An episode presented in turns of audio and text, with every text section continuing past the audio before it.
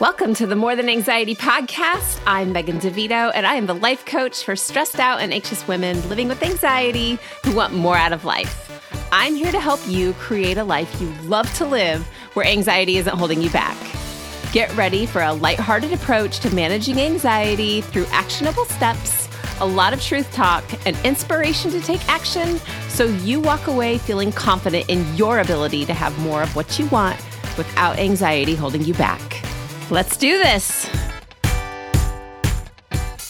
Welcome to episode 35.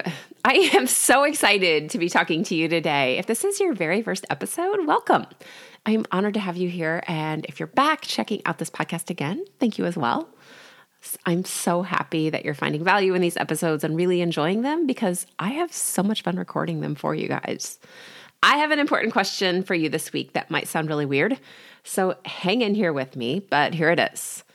Are you hanging on to your anxiety for dear life? And your first response might be, Megan, why on God's green earth would I do something like that? Because I know it seems ridiculous that we would hang on to something that feels so horrible, but it's really common and we do it all the time without knowing it. There are lots of reasons why we might hang on to anxiety, even when we know it feels like garbage. So, I think this will be a really eye opening episode for you um, when you think about why you feel so anxious and how you can start to feel better. So, let's just go ahead and get started. We like to talk about feeling anxious or stressed out like something that is part of who we are, kind of like our eye color. It's been part of how we felt for so long that it just feels normal or like that's just the way our lives are. I was programmed this way. We might even have learned to be anxious when we were really little as a way to stay safe or to be heard. So if you think of yourself as a worrier, or if you notice that you look for things that you should worry about even when you're not anxious, this might be true for you. If everything is going fine and you're enjoying your day and you're hanging out with your friends, having dinner, maybe someone says, Oh, I should probably worry more about that. Or I'm a worrier. And suddenly they start creating thoughts about what could go wrong when 10 seconds ago they didn't have a care in the world. That might be what's going on with them. And it could be something that you relate to as well. It's almost like this badge of honor to worry like they make these t-shirts that say things like worrying is my superpower.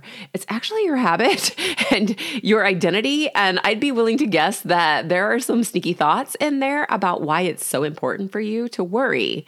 Like it makes you a more caring or a better person or it's just who you are and you were born that way.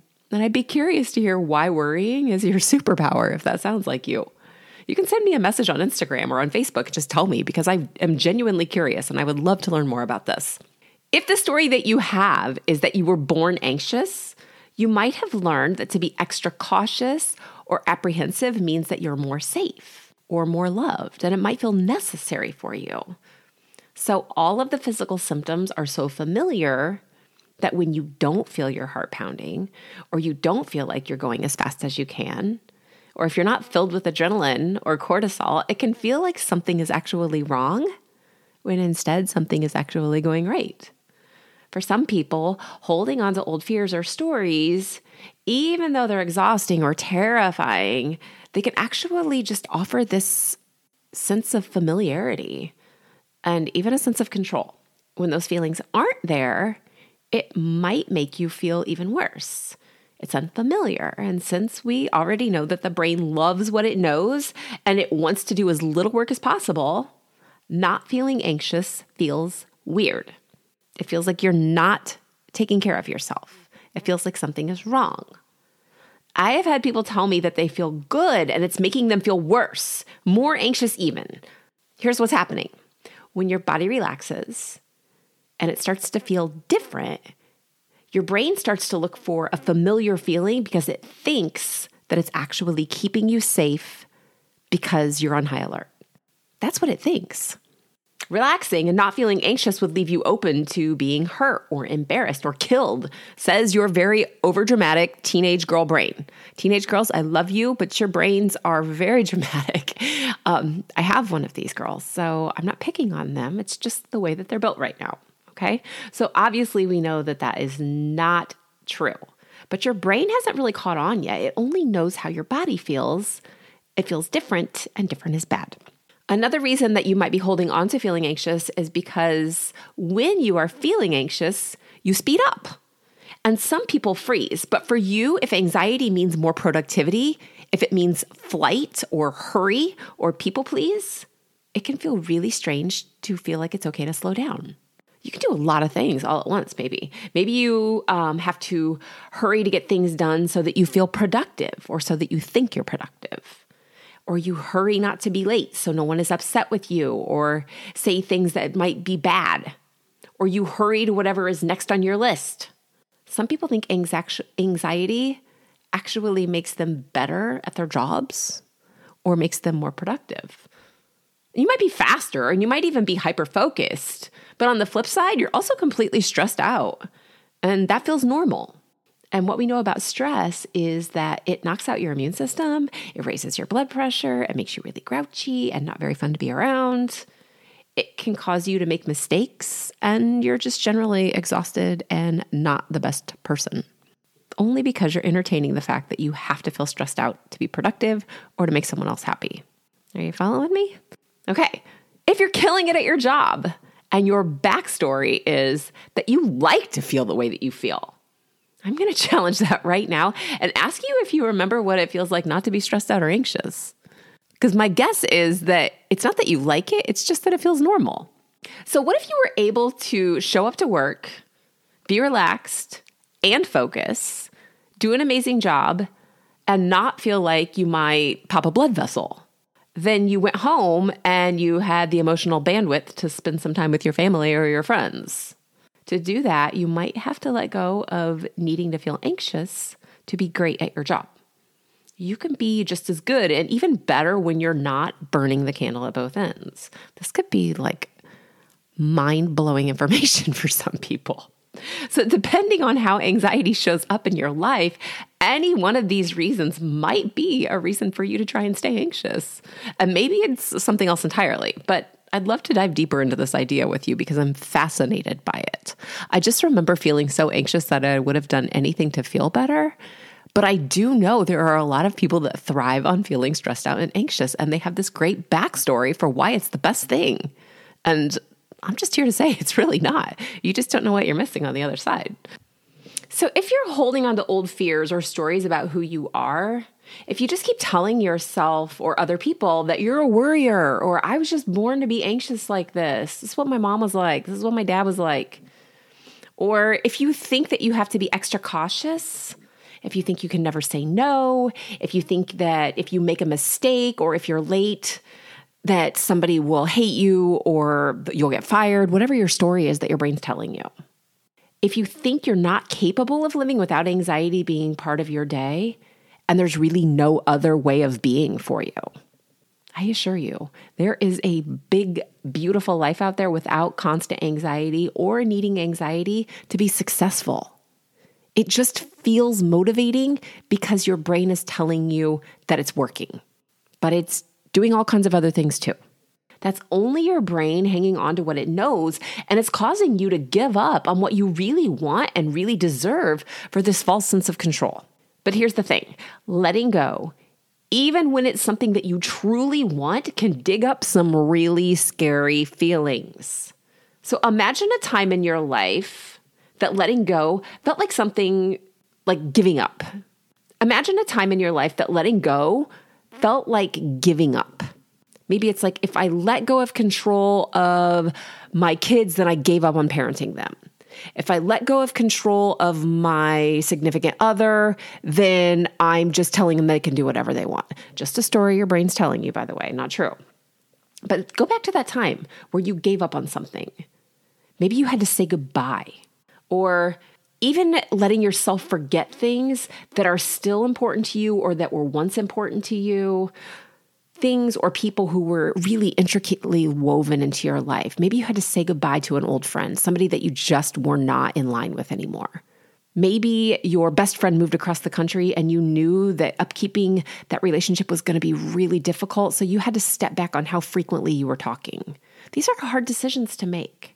It can be very similar when you're deciding to let go of your anxiety story. It can feel heavy, it can feel scary. But carrying around these feelings of sadness and fear and guilt and anger that get wrapped up in a great big knot that we call anxiety is also very heavy.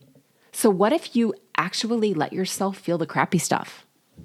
What if you learn to trust yourself instead of believing the same scary thoughts or following the same feelings all the time? If that was possible, would it be worth it to you? Would you be willing to let go for that?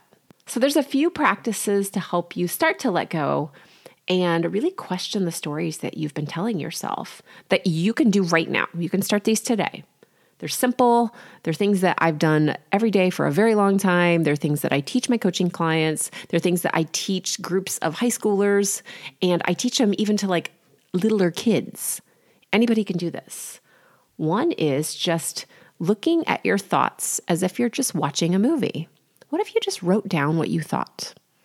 Yeah, I'm talking about journaling. But what if you wrote down your thoughts and then actually went back to read what you wrote and said, I wonder why I wrote that? I wonder what I was actually thinking when I wrote that. Have you ever gone back and read anything that you've journaled and thought, I have no idea what was going on in my life, but that's crazy, whatever I wrote down there? This can happen, but you do have to go back and read it and really let yourself get curious on what was I thinking when I wrote that down. Another thing, you guys have heard this before meditating or practicing mindfulness. Something that you need to know because I hear this a lot. Megan, I can't meditate because my brain just won't shut off. And yes, that is true. Your brain won't shut off because that would be like telling your heart to shut off. It doesn't happen that way. Your brain's job is to think, it is to keep you safe. And even when you try to meditate, your brain is going to keep thinking. That is okay. It's not about making it go completely dark and not having anything in there. It's about teaching your brain to focus on what you want to focus on.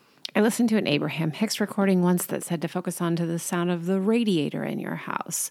I've heard to focus on the air going in and out of your nose. It doesn't really matter. It's just choosing something that you can turn your attention to. It's all good. I, I, did a post on this on social media last year. I live in the middle of the country, and the farmers around me have corn dryers. And if you don't live in the country, if you live in a city and you're like, I don't know what that is, it's basically a fan that they turn on at harvest and it runs for like months and months. And it just makes this noise, this like low hum noise that as soon as they turn them on, you're like, oh, it's corn dryers.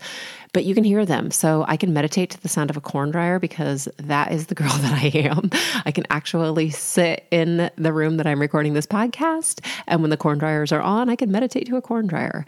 It's just finding some place to direct your attention so that those thoughts, you know, the anxious ones that get all up in your way, I'm thinking about this corn dryer noise right now, or the sound that the dishwasher makes, or maybe you have a fan in the room.